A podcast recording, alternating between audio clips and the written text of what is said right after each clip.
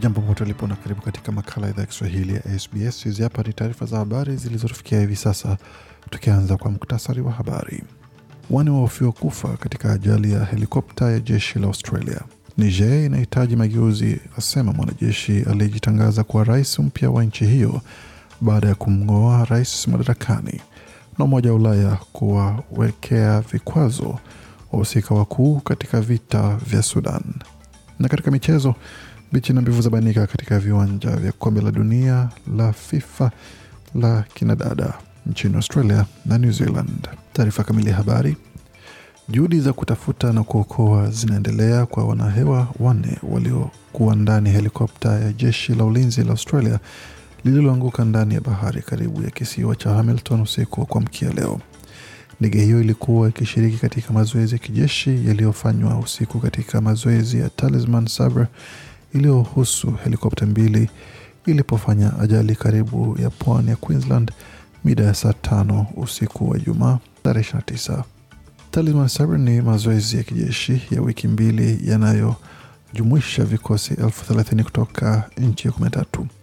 Waziri wa ulinzi Richard Miles amesema familia za wanahewa wanne waliohusika katika ajali hiyo wamearifiwa na fikra na mawazo yake yako kwa timu zinazohusika katika juhudi hizo za kutafuta na uokozi. Chama cha Greens kinasimama wima kwa madai yacho kikiwa kimekata kuunga mkono mfuko wa serikali wa shirikisho wenye thamani ya mabilioni ya dola kwa ujenzi wa nyumba kama matakwa yao hayatatekelezwa. Waziri Mkuu Anthony Albanese amehamasisha chama cha Greens kiunge mkono mradi huo wa ujenzi wa nyumba au kitakuwa katika hatari ya kuwarejesha wapiga kura debeni mapema.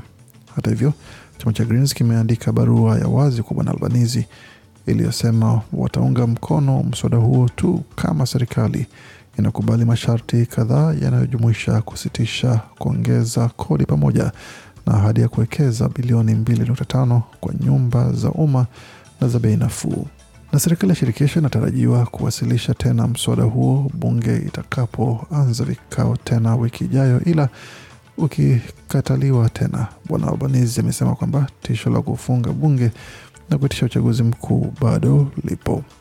Na viunganisho vya gesi vinatarajiwa kupigwa marufuku katika nyumba zote zinazojengwa jimboni Victoria kuanzia mwezi ujao. Kuanzia Januari mosi mwaka 2024 nyumba zote mpya za makazi pamoja na zinazojengwa kando ya nyumba hizo zitahitaji kibali cha upangaji na zitatumia umeme pekee. Lili D'Ambrosio ni waziri wa nishati wa jimbo hilo, amesema mageuzi haya hayatasaidia Victoria kufikia lengo lake la uzalishaji sufuri wa kaboni kufikia mwaka elfu mbili arobaini na tano.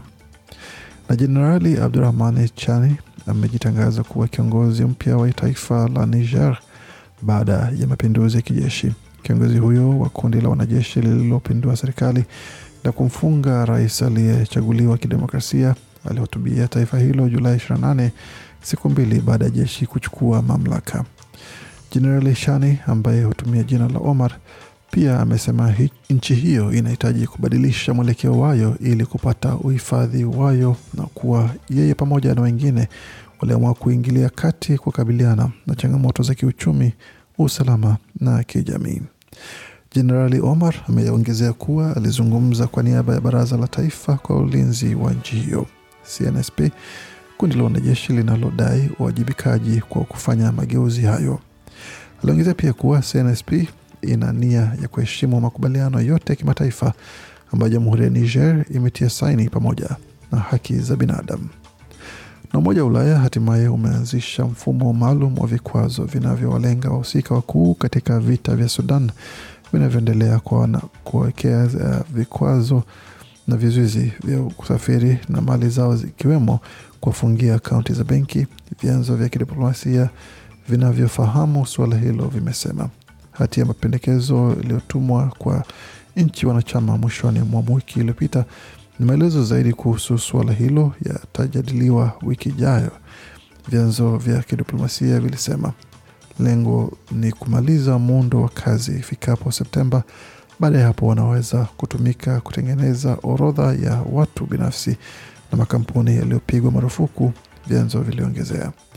EU tayari imeyawekea vikwazo mashirika na watu binafsi wanaohusishwa na kundi la mamluki la Wagner la Urusi linaloongozwa na Yevgeni Prigozhin likiwemo shughuli zake nchini Sudan pamoja na makampuni mawili ya dhahabu.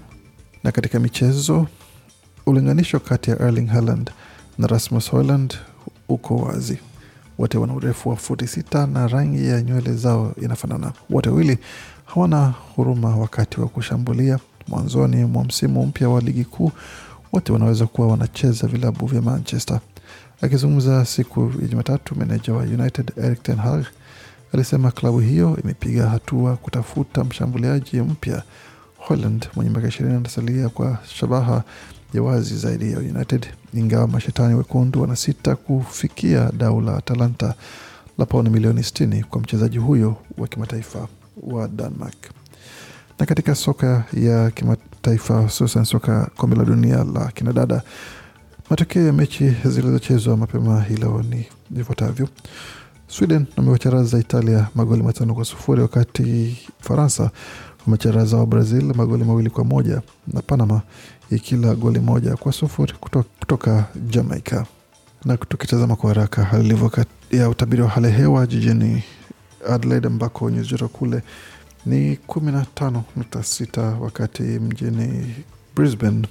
Ni ishirini wakati tukielekea kule Canberra zikiwa ni kumi na saba jijini Darwin. ishirini na sita nukta tano tukielekea kule Hobart.